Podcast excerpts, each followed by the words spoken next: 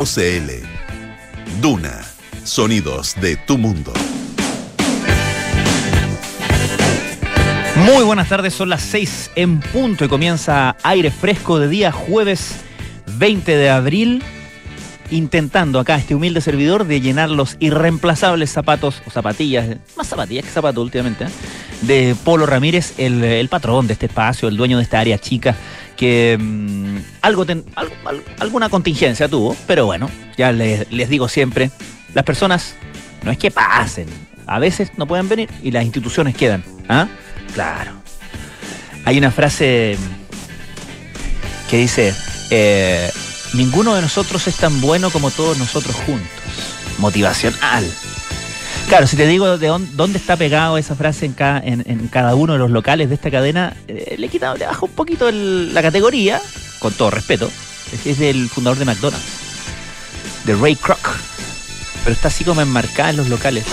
No sé si se refiere a las hamburguesas. Pero en fin, sirve ahí. Frase para el bronce motivacional. Bien, nos escuchan en el 89.7 de la frecuencia modulada en Santiago, el 104.1 FM en Valparaíso, el 90.1 FM en Concepción y el 99.7 de la frecuencia modulada en Puerto Montt, sentado frente al mar, con esa hermosa o controversial escultura referente a la canción de los iracundos. Nos pueden escuchar también a través del sistema BTR, el canal 665, y por supuesto a través de la web, de la World Wide Web. Eh, que era divertido cuando empezó todo esto de internet y la gente como que dice, ¿qué dirección en la web? http dos puntos backslash backslash. Ah no slash slash. Bueno bueno ahí duna.cl ahí estamos con señal de audio que es nuestra vocación básicamente. Somos una radio y señal de video para quien quiera digamos asomarse ahí por, por no sé cada uno con sus cosas Bien, ahí estamos también. Y oye, pero con, pero con la dirección del pulpo del Switch, el heredero natural de Gonzalo Beltrán MC, el señor Lucho Cruces. Claro, ahí está él. Eh, se la toma en serio con el Switch. Sí, se produce su imagen de apoyo. No, si igual es un, espectáculo su transmisión. Hay que decirlo. ¿Cómo lo vería en un móvil ahí como en, en uno de esos trailers así? Él, claro, él debería streamerse, tiene razón. Debería ser como lo los youtubers, los, gamers en YouTube, que se ponen como recortados, ¿has visto? Eh, que se ponen como recortados en la imagen. Mira, buena idea. Atento, Lucho Cruces. Ahí está tu futuro. Eh, bueno, y en Duna.cl también están nuestros podcasts y en fin, pueden. Eh, están, por ejemplo, las entrevistas eh, de este programa y de todo el, y de todo y de todo el ciclo de, la radio, ¿cierto? De todo el día, envasaditas. Y eso es muy bueno porque uno puede rescatar eh, contenido de calidad que no necesariamente estaba escuchando en su momento. Escuché, fíjate, anoche la entrevista que hizo el Polo acá al, escritor argentino, Hernán Díaz, bien buena, estuvo súper buena. por ejemplo, ¿viste? Bien, hoy día vamos a tener, como siempre, como cada jueves, panoramas con Francesca Ravizza. Y en em, la segunda parte del programa vamos a hablar con Nicolás Leighton eh, y con Simón Ergas. Ellos son em, fundadores y editores de La Pollera Ediciones. Em, para hablar de la internacionalización de esta, de esta editorial eh, Nicolás Leighton está en, em, en Colombia. Eh, y eh, Simón Ergas está en Argentina. Y vamos a hablar de este proyecto editorial muy interesante que surge el año 2014 em, y, que, y que, bueno, anuncia ahora una expansión importante. en fin, y vamos a partir con buena música, por supuesto. Qué buena esta canción. Eurythmics, esto se llama Sweet Dreams.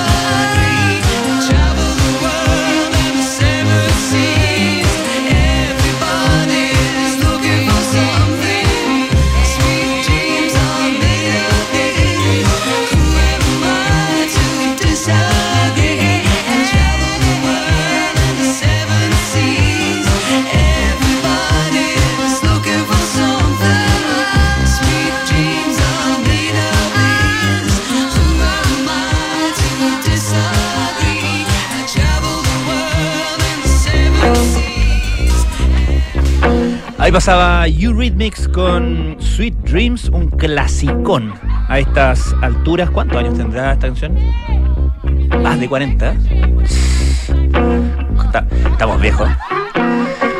Oye, esta, mm, este, esta innovación es bien, bien interesante. Se trata de una semilla robótica, tal cual como lo escuchan, una especie de robot blando eh, diseñada por científicos italianos con la idea de em, derechamente plantarla, tal como una semilla normal, pero la idea es que a medida que va creciendo o que va, eh, sí, bien digo, eh, creciendo, va introduciéndose en el suelo y va recogiendo datos del suelo donde está y datos climáticos del lugar, naturalmente, donde ha sido donde ha sido plantado. Es un eh, dispositivo que ha sido inspirado en la naturaleza em, y, ya se ha probado, obviamente, en una muestra de suelo eh, para ver que el robot, este robot blando, ¿no? pueda moverse, pueda adaptarse a la forma eh, que sea las grietas, pueda hacer pequeños agujeros en el suelo, tal como hace una semilla natural cuando empieza a desarrollarse bajo tierra. Es, particularmente útil y ha sido celebrado este, esta innovación como un aporte para la lucha contra, eh, o más bien eh, para, diseñar estrategias eh, frente naturalmente al aumento de las temperaturas y a la pérdida de la biodiversidad a causa del cambio climático. Estos científicos italianos em, pertenecen a un laboratorio que se llama Bio-Inspired Soft Robotics. Habría decir como en Bio-Inspired Soft Robotics. Pero en el fondo, eh, eh, robótica eh, suave, blanda, ¿cierto? Bioinspirada. Ya que le pongas bioinspirado, eso ya al tiro te pone en otro nivel, encuentro yo. ¿Qué haces tú? Trabajo en un laboratorio de robots blandos bioinspirados. Listo, chao. esto es parte del Instituto Italiano de Tecnología en Génova. Y estas semillas impresas en 4D, eso me dejó un poco, tengo que reconocer, me dejó un poco eh, desconcertado, porque no te sabría eh, explicar una impresión en 4D. Pero bueno, em, la idea es que actúen como sensores para monitorear contaminantes, para monitorear niveles de CO2, temperatura y humedad en el suelo. Publicaron sus hallazgos a principios de año en la revista Advanced Science em, y es una investigación que forma parte de un proyecto que se llama iSeed eh, que está financiado con fondos europeos y que tiene como objetivo justamente fabricar robots que puedan detectar cambios ambientales, tanto en el aire como en el suelo. Es una semilla artificial que está inspirada en un geranio sudafricano. Em, y lo que hacen estas, eh, estas semillas es tener la capacidad de cambiar de, eh, de, forma en respuesta a la humedad de su entorno. Eh, cuando llega el momento que las semillas abandonan la planta, se desprenden, pueden moverse de forma independiente para penetrar las fracturas del suelo. Y en, esto, en, esta, en esta acción eh, va cambiando naturalmente de forma según los cambios en el entorno que va, que va encontrando. En cierto sentido, estas semillas rizadas pueden encontrar un hogar por sí mismas, simplemente expandiéndose y encogiéndose debido a los cambios en el contenido de agua del aire. Este eh, equipo eh, utilizó métodos de disposición fundida, explican los autores que imprimieron una capa de sustrato de poli, policaprolactona. Y ahí me dejaron tirado. Dejémoslo en, en que la imprimieron. Bueno, la, gracia es que, como, les decía, eh, probaron esta, estas semillas, este tipo de semillas robóticas, ¿no? En muestras de suelo. Eh, la gracia no solamente que puede eh, excavar y, adaptar su forma a las grietas y excavar en agujeros en el suelo, sino que también es capaz de levantar 100 veces su propio peso. Imagínense el potencial que tiene que tiene algo así. Son robots, por cierto, que eh, son, no solamente son bioinspirados, son también biodegradables y autónomos en energía, de manera que podrían, según eh, comente, destaca su primer autor, que se llama Luca Chachinne, em, se pueden usar como herramientas inalámbricas y sin batería para la exploración y el monitoreo de la superficie del suelo.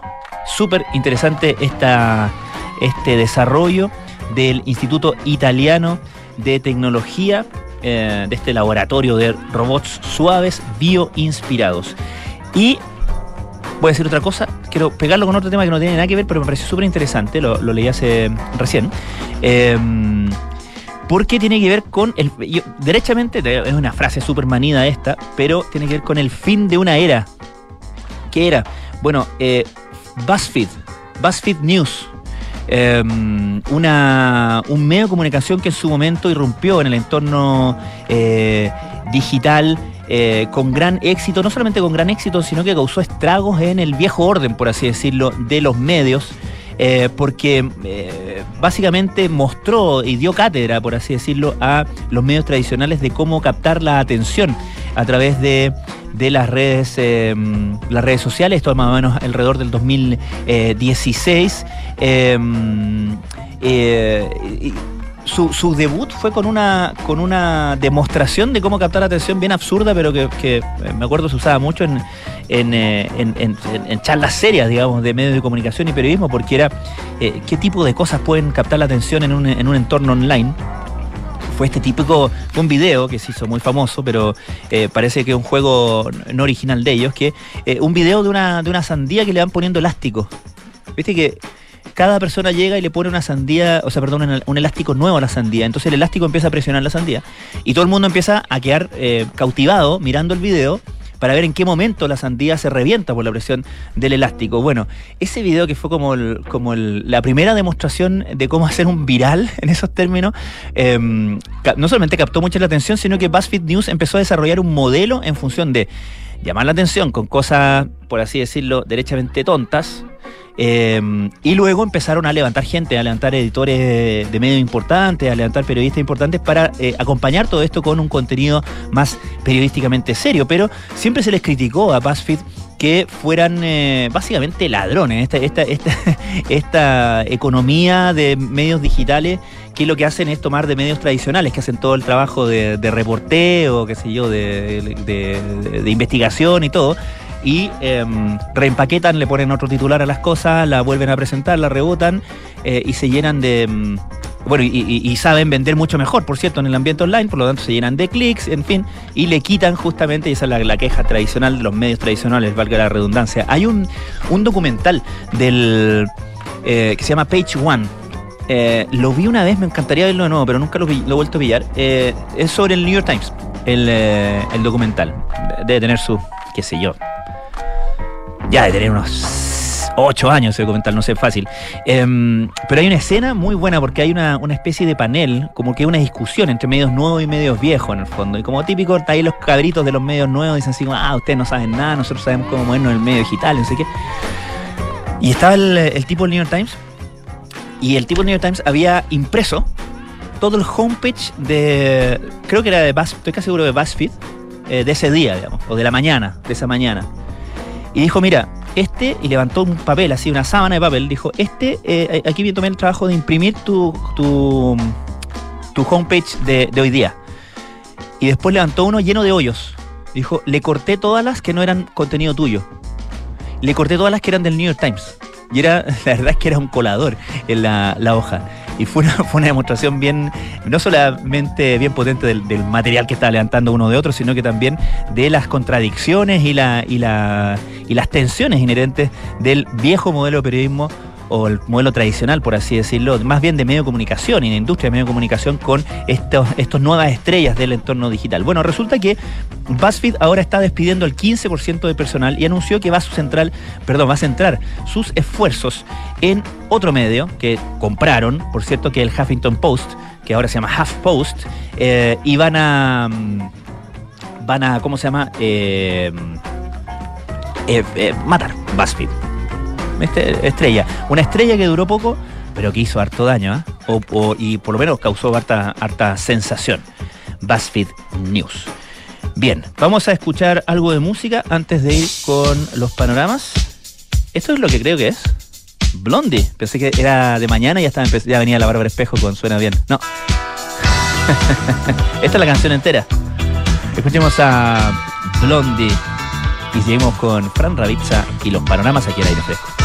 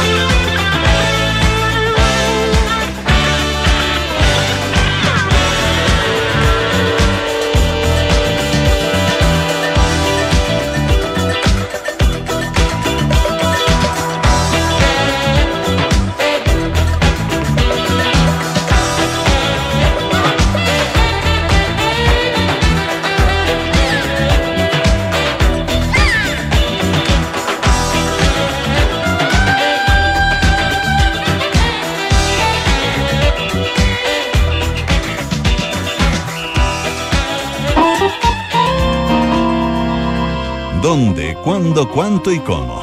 Es hora de panoramas en aire fresco con Francesca Ravizza. Presentadísima como cada jueves, Francesca Ravizza, nuestra, entre otras cosas, polifuncional, Fran Ravizza. Polifuncional, derechamente. Todo O campista. sea, esto es todo campista. O sea, ¿qué- cuál, es, cuál es el futbolista más polifuncional que, que conocemos? Arturo Vidal Arturo Vidal. en nuestra selección. Ah, sí, claro, claro. Todo campista. Todo campista, es verdad. Es verdad. Ya, tú eres como Arturo Vidal en, en esta radio. Podríamos decir. Además, Me falta el moicano. carácter, el ñeque. ¿ah? la, ¿Cómo se llama? La, ahí la, la choreza. La chispeza La del Gary. chispeza, la chispeza, claro, todo. Oye, ¿Cómo estás, Francesca? Súper bien. ¿Y tú? Muy bien. Qué bueno. Yo traigo dos panoramas. Uno cachurero Ya. y otro cultural.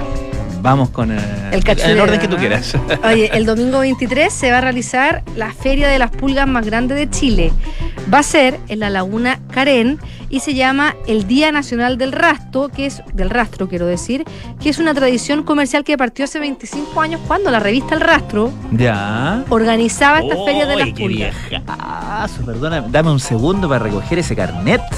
De- ¿El rastro publicaste aviso en el rastro, Richie? Este Richie se Seguro, chupete vendía el rastro, todo. Vendía, compraba. Richie dar Richie. vendió. ¿Sí? ¿Cómo te hacía ahí? Ah, el, te hacía ahí el, el pancito con el rastro, ¿no? ¿Te has fijado que en las pautas de prensa hay un vez- micrófono que siempre dice el rastro? Ah, sí. Fíjate. En se- ah, tienes razón. Viviste coleando, ¿ah? ¿Sí? Yo- Y una vez publiqué con unos amigos de, de- de colegio, publicamos un aviso buscando un baterista. Y llegó un tipo. Pero era mucho más viejo que nosotros. Nos daba como miedo meterlo al colegio. Era Yo, para, hola, para, para la banda ba- del equipo. Soy colegio. baterista, soy baterista. Yo, ya, pues probémoslo en, un- no, en una sala. Y nosotros, no, no, viene con nosotros, así como explicándolo a los profesores. El tío. Era que era ya. Había citas también en el rastro, ¿no? Tiene que ser, po. Buena. El Tinder por diario, po. Ahí sí, po. Ahí había que. ¿Ah? Se busca Se señorita, busca señorita, se busca caballero. varón.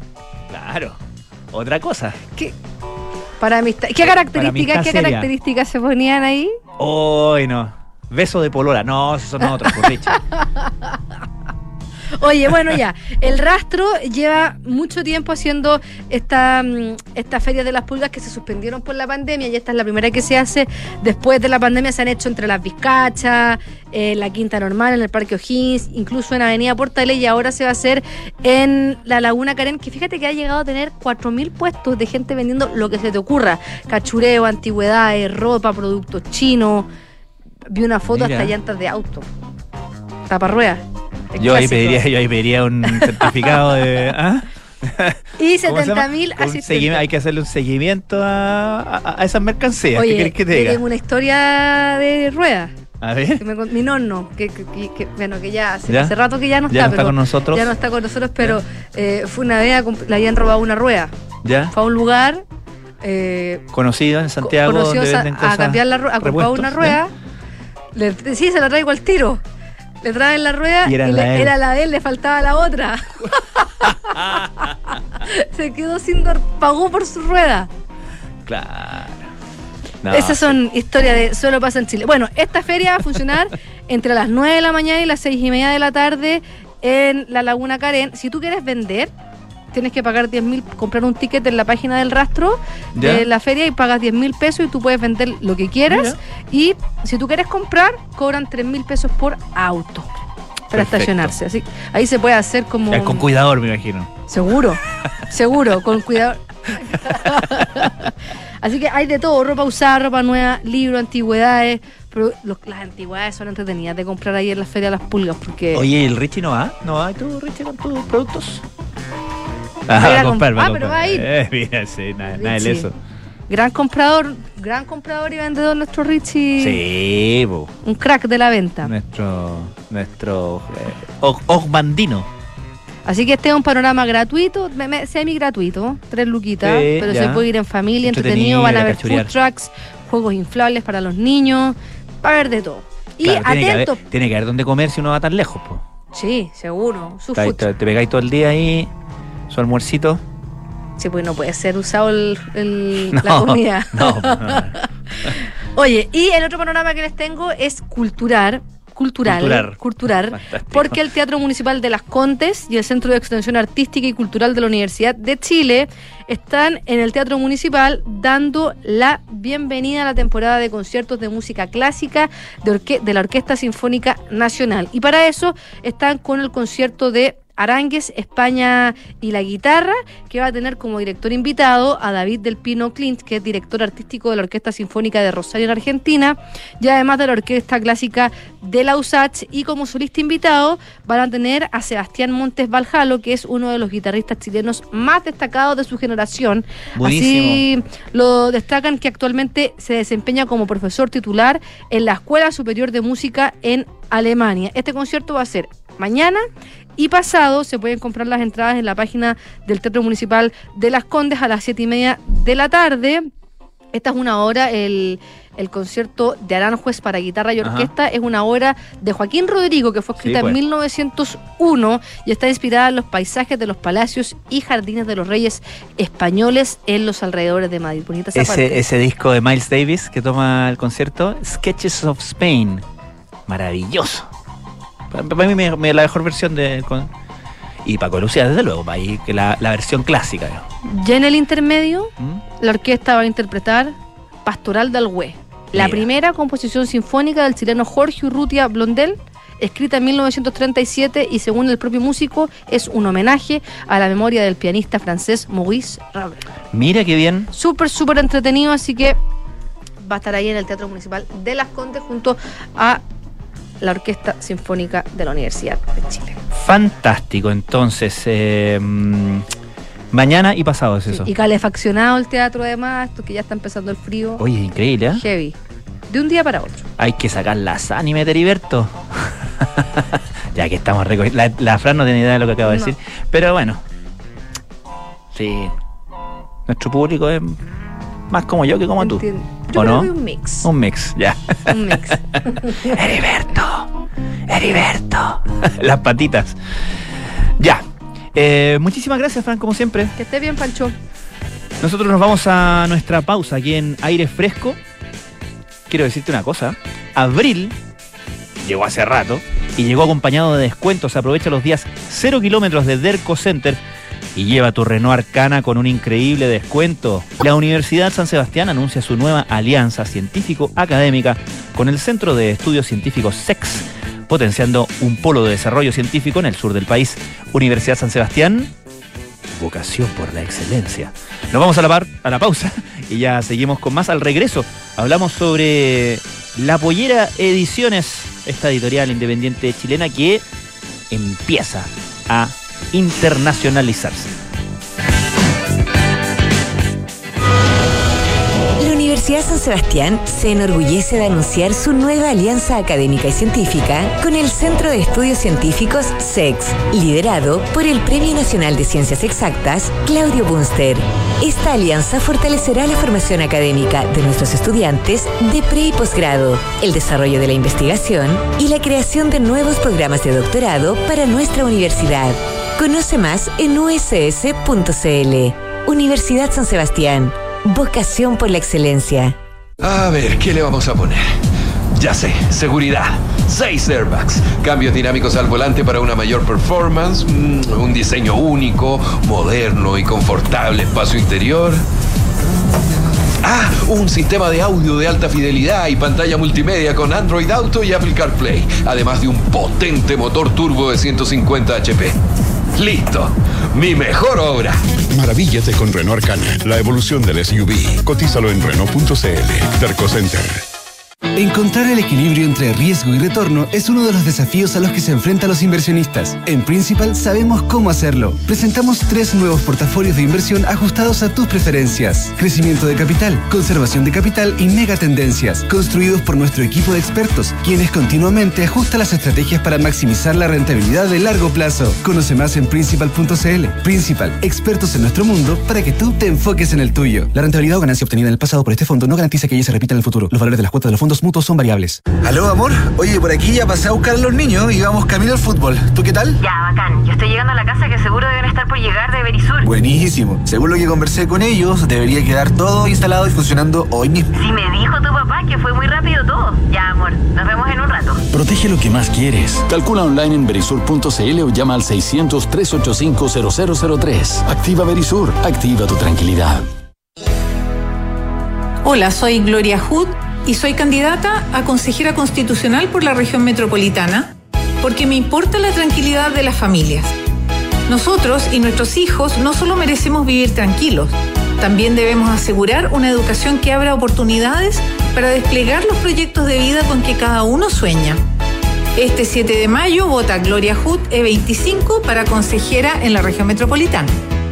En Sofofa partimos con historias del salitre y hoy estamos con historias de energías limpias. Pasamos terremotos, crisis nacionales y globales, haciendo de la adversidad una oportunidad. Nos digitalizamos, nos conectamos, exportamos y transportamos. Y en estos momentos que parecen inciertos, celebramos 140 años y celebramos las historias de empresas y miles de chilenos que trabajan por convertir Chile en un país de oportunidades para que nadie quede atrás. Sofofa, junto a sus empresas, 140 años trabajando el Chile que viene. Enfrentar el cambio climático es tarea de todos. Duna, por un futuro más sostenible. Poner a las personas en el centro. Esa es parte de la estrategia People que Acciona ha puesto en marcha a nivel global en los países donde tiene presencia, bajo el reconocimiento de que la ventaja de los equipos proviene del talento y la diversidad de las personas. Es por esto que la compañía en Chile ha dado un paso adelante en materia de inclusión, poniendo en práctica un programa piloto denominado Personas Iguales, mediante el cual incorporó en los negocios de infraestructuras y de energía a ocho profesionales con discapacidad física, sensorial y psíquica. El programa ubica a nuestro país como el segundo a nivel global en el que Acciona implementa esta iniciativa, que busca crear un entorno de trabajo inclusivo impulsando una igualdad real de oportunidades en personas con discapacidad. Acciona, expertos en el desarrollo de infraestructuras para descarbonizar el planeta. Soledad Reyes, historiadora e investigadora, nos presenta Balmaceda, su gloria y su falta. Un apasionante libro sobre la vida de un estadista visionario para algunos y cruel dictador para otros. Pero, ¿quién fue realmente José Manuel Balmaceda? La autora responde a esta y muchas otras interrogantes para ahondar en cómo un gobierno que comenzó en buenos términos pasa a provocar una guerra civil donde se enfrentan dos bandos de una misma clase. Balmaceda, su gloria y su falta. Un libro imperdible disponible ya en librerías y tiendas digitales. Estás en aire fresco con Polo Ramírez. Con Polo Ramírez, dice el Eso es porque eres hermano, Chago. La gente no creo que se le escapa ese dato, ¿ah? Es buen dato. Chago lleva mucho más tiempo en Tuna que Polo Ramírez. Desde el principio.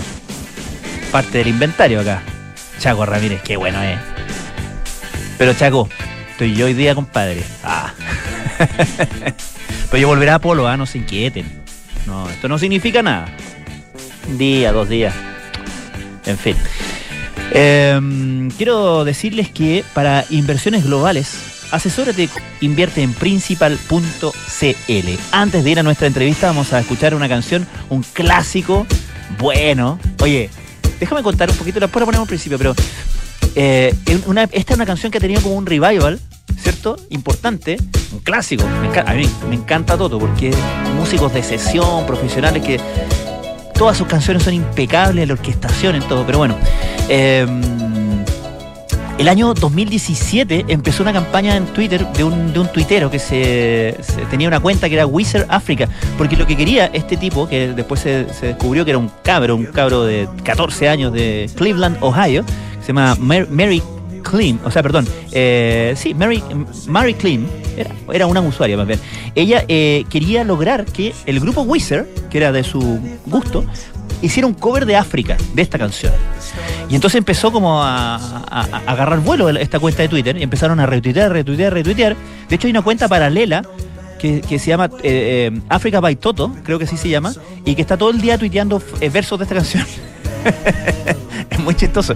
Pero bueno, eh, el asunto es que empiezan como. em- em, llama la atención finalmente de eh, del eh, baterista de Wizard, que se llama Patrick Wilson. Y, entonces dice: esta campaña que está haciendo esta persona porque hagamos este cover. Entonces, para puro provocarla, para puro picarle decirle: No te vamos a dar el gusto, hacen cover de otra canción de Toto, que era Rosana. Eh, pero finalmente dicen, ya bueno, hagamos, hagamos África. Entonces Wizard hace África, la lanza, el- la canción original es del 82, la lanza Wizard en mayo del 2018 y le fue increíble, fue el primer eh, hit de Wizard desde esa canción del 2009 que se llama If You're Wondering If I Want You To, eh, I Want You To, de 2009. Imagínense, nueve años que no, que no metían un, un, hit y lo hacen con este cover que habían hecho a regañadientes. Después hicieron, se entusiasmaron con esto, fueron, iban a late shows. eh, el tipo de Wizard iba con Steve Porcaro, que es el eh, tecladista de, de Toto, a promover, porque ganaban los dos, por supuesto. O sea, Toto también se beneficiaba de esta exposición, de este revival. Así que todos felices. Y todo por una inquietud de una usuaria de Twitter de 14 años, mira. Ya. Pero escuchemos lo original. Del año 1982, eso es Toto con África.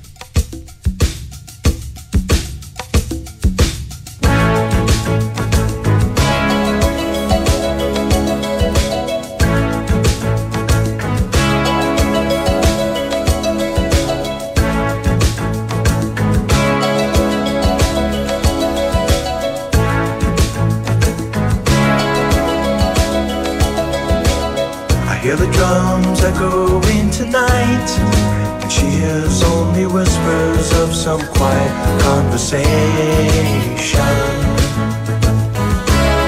She's coming in 12:30 flight. The moonlit wings reflect the stars that guide me towards salvation. I stopped an old man along the way hoping to find some old forgotten words or ancient melodies. Turned to me as if to say,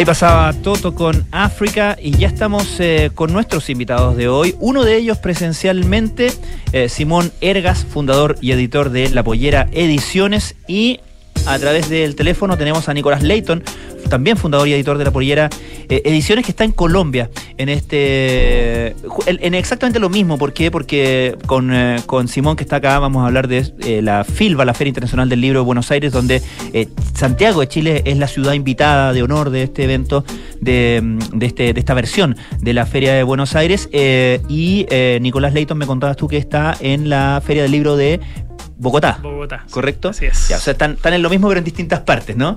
Eh, Nicolás, ¿nos escuchas bien? Sí, todo bien, lo escucho bien por acá. Genial.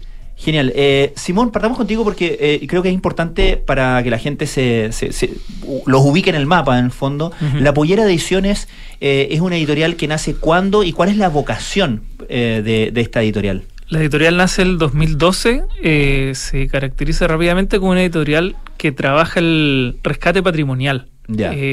Encontramos, tuvimos mucha suerte y buscamos harto libros de autores consagrados que no estaban muy difundidos. Entre ellos un libro muy importante de Gabriela Mistral que nos abrió muchas puertas Ah, y- y- y cuando digo nos abrió muchas puertas es como nos enseñó a trabajar como editorial, porque todos partimos en esto bastante autodidacta. Que con el, con el paso del tiempo, aprendiendo a hacer libros, eh, empezamos a publicar narrativa contemporánea, autores jóvenes, eh, y ya con el paso de los 10 años, ahora ya hacemos más cosas como divulgación científica de Ah, vaya. humanidades y Ya. traducción de clásicos extranjeros. Y en ese sentido, la, la, entonces la meta que tienen no es, no, no es en, un, en un nicho específico, sino que es más bien expansiva, ¿correcto? Nos hemos ido expandiendo Ya. para cumplir objetivos como editorial, para difundir más, llegar más lejos, eh, pero siempre buscando eh, libros que tengan nuestro sello, que es más Ya. bien un sello literario eh, alejado de la academia. Perfecto, ya. Ahí hay, una característica importante. Eh, Nicolás Leighton, eh, cuéntanos de, cómo ha, estado la, participación de ustedes en la feria de Bogotá y cómo se, se aproxima un lector y un y, eh, editores también de, en este caso de, internacionales latinoamericanos en Bogotá a lo que ustedes ofrecen. Sí, la, participación ha estado bien interesante. El stand de Chile eh, cuenta con, con la presencia principalmente de, la- de las editoriales que participan en el gremio de las editoriales de Chile. eh, y la oferta que llevan de, de autores eh, eh, es bastante atractiva. Nosotros tenemos la suerte en la pollera de que uno de nuestros autores, Andrés Montero, va a estar participando durante la próxima semana en la feria. Y como feria, bueno, no son espacios muy de venta, pero sí para ir a hacer mucha vinculación con otros colegas editores, con otros colegas distribuidores eh, y tratar de buscarle nuevas salidas al libro. O sea, poder llegar ojalá en algún momento, y espero, al parecer nos está yendo bien en eso, poder llegar a Colombia en un mediano plazo. De- eh, eh, de- eh, eso es justamente parte de lo que queremos hablar, ¿no? Eh, eh, tú, eh, Simón, vas a ir a, como decíamos, a la feria eh, de Buenos Aires la próxima semana. Eh, estamos hablando con Nicolás que está en, en- en Bogotá. ¿Qué significa para una editorial internacionalizarse considerando que, digamos, hay una, hay una cosa de distribución, ¿no? Que puedas vender el libro a lectores en otra parte, pero internacionalizarse es un poquito más que eso, ¿no? Sí, eh, haciéndolo o intentándolo, siempre no- nos pegamos ese cabezazo contra el muro, eh, que quizás el, el paso más difícil es que estén los libros Ya. en otro país, que estén distribuidos, pero cuando lo logras te das cuenta de que no es suficiente, o, o que a pesar de ser lo más difícil, quizás era un pequeño porcentaje de todo el trabajo que hay que hacer. Eh, porque para vender un libro, para instalar un autor, sobre todo un autor desconocido, es mucha pega de comunicación y de difusión y mediación de lectura, clubes de lectura, eh, estar más presente en el medio y no estando, eh, mucho más difícil. ¿Y eso significa eh, tener que necesariamente ir presencialmente? ¿Marca una diferencia aquello? Sí, absolutamente. Nosotros, desde que logramos tener los libros, estamos yendo a visitar librerías argentinas regularmente y, y hemos mejorado la relación con los libreros. Eh, eso ayuda a que nos conozcan, que tengan presente nuestros libros, les llevamos catálogos. Eh, cuando podemos, bueno, ahora a la feria van autores nuestros y también les tenemos un, estamos armando con ellos un programa de visitas y recorrido eh, para que estén presentes en el medio al final. No menor es que nos ayudan desde hace un par de años en Argentina, eh, personas argentinas, digamos, Ya. eh, como una pequeña pollera argentina que... que Polle- pollera. La pollera, sí, así le dicen, que es una periodista y una promotora que... que que nada, nos ayudan con todos los trámites y con mover los libros directamente allá. O sea, cuando llega el libro a prensa, lo está presentando una persona local. Perfecto. Eh, y eso ayuda muchísimo. Eh, Nicolás, eh, También. eh, sí, Ah, perdón, dale, perdón. dale. No, quería decir que también, reforzando un poco lo que está diciendo Simón, eh, hay una parte que es netamente logística, que es llevar los libros, pero el acompañamiento y sobre todo el, el último eslabón de la cadena, que en, en- en Argentina es muy fuerte, que es el librero. O sea, una cosa es que pueda llegar un solo libro, pero la otra es la regularidad, ¿cierto? Y que el librero sepa que no es una editorial que llegó esporádicamente una sola vez, sino que va a haber un trabajo constante, es lo que finalmente puede terminar fidelizando a los lectores, sobre todo en un país como Argentina, donde las librerías son muy vinculadas al barrio, vinculadas a los distintos territorios. ¿Y por, por qué es importante para libreros eh, esa continuidad? Porque uno tiende a pensar como consumidor, digamos, que lo que importa es solamente el título, el libro, ¿no? ¿Por qué para el, el librero se fija en la continuidad de una editorial, por ejemplo? Porque finalmente las editoriales funcionamos, pues, opino yo, muy similar a lo, a, los, a lo que podían ser antiguamente los sellos discográficos, que, que en el fondo uno confía de dónde viene el libro y, y uno de, de repente apuesta, eh, pasa con editoriales grandes, más reconocidas, no sé, un libro de anagrama, por ejemplo, que uno los mira y los reconoce inmediatamente. Y, y de alguna manera se vincula o, o- o- o- o- o espera que sus expectativas se cumplan y eso también hace riesgoso el trabajo del editor, ¿cierto? Si uno se equivoca una vez puede que pase de piola, pero si te equivocas tres, cuatro veces, ya ese, esa confianza que te tiene el librero para recomendarle al lector se va perdiendo y el cliente, el lector, va perdiendo también la confianza en el librero. Entonces, al final es una cadena de varios eslabones, pero que estamos todos eh, juntos y trabajando en conjunto. Estamos hablando, eh, Simón, de una industria altamente concentrada, digamos, donde, donde las grandes multinacionales son claros dominadores del mercado. Y eh, en una época, digamos, que no sé si habrá pasado ya el gran susto, pero por lo menos que ha, ha- ha- ha sufrido el acecho del fantasma de no solamente la piratería, sino que también de lo digital, de todo lo que significa lo digital y el, el PDF, digamos, etcétera, etcétera, ¿no? Em, ¿Cuánto se aprende de la experiencia de otras editoriales independientes eh, a- a- enfrentadas a los mismos monstruos y fantasmas en otras partes de Latinoamérica? ¿Cuánto se, se comparte esa, esa, esa experiencia? No sé si es de supervivencia o simplemente de estrategia de, de- de- de existencia, ¿no? Como tú dijiste, el, lo digital igual fue, un- fue un poco un mito. Eh, después de esa amenaza a principios de la década pasada, terminó siendo un, algo complementario. Mm. Eh, se lee digital, se lee más en papel, no bajó la lectura en papel. Y lo que ha ido pasando ahora que, mm, es que están llegando otros formatos eh, que todavía no, no se sabe qué va a pasar con ellos, como el audiolibro. El audiolibro, claro. Que está teniendo una, una subida muy rápida. Pero ha costado que agarre en español, ¿o no? Eh, mira, personalmente a mí no me gusta. Ya. Yo, tenemos libros producidos en audiolibro y es chocante. Eh, hay autores que les encanta, hay autores que no. ¿El formato en sí o no te gusta la- la- el producto que se ha hecho?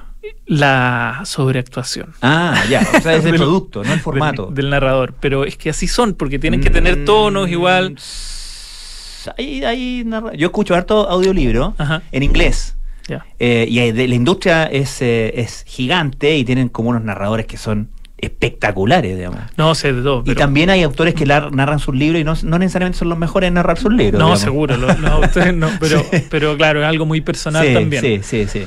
Igual Mm. lo que más me ha sorprendido de estos nuevos formatos que fue en la Feria de Guadalajara el año pasado, eh, la Feria de Guadalajara es la más grande en idioma español, digamos. Ya, claro. Que en vez de encontrarme lo que uno siempre encuentra, agentes, traductores, había mucho eh, agente de Netflix. Ah, Ama- mira. Amazon. Epa. Entonces, ellos están ahora copando las ferias Buscando editoriales, buscando contenido, que es algo que antes no pasaba. Nos pilla el tiempo, le queremos darle las gracias a Simón Ergas, eh, fundador y editor de La Pollera Ediciones, y también a través del teléfono estuvo con nosotros desde Bogotá Nicolás Leighton, fundador también y editor de La Pollera Ediciones, hablando de la internacionalización de esta editorial, la participación en Bogotá, la participación en la Feria Internacional del Libro de Buenos Aires la próxima semana. Mucha suerte, Simón. Gracias. Nosotros eh, los dejamos invitados a que se queden en nuestra sintonía y llega Cartas Notables con Bárbara Espejo. El capítulo de hoy, Cartas de Elena. Luego Nada Personal con Josefina Ríos y Matías del Río. Y a partir de las 20 horas Terapia Chilensis con Arturo Fonten, María José Ochea y Juan Carlos Guajardo hoy día. Sintonía Crónica debut 20-30 horas con Bárbara Espejo y este humilde servidor. Hoy presentando el disco debut de Massive Attack. ¿Cómo estuvo ese debut? Oh, increíble, ¿eh? Demoledor. Blue Lines se llama, lo pueden escuchar a las 20-30 horas aquí en Duna. Nosotros nos volvemos a encontrar, como siempre, mañana a las 6 de la tarde. Que tengan una muy buena tarde. Y noche también, ¿por qué no decirlo?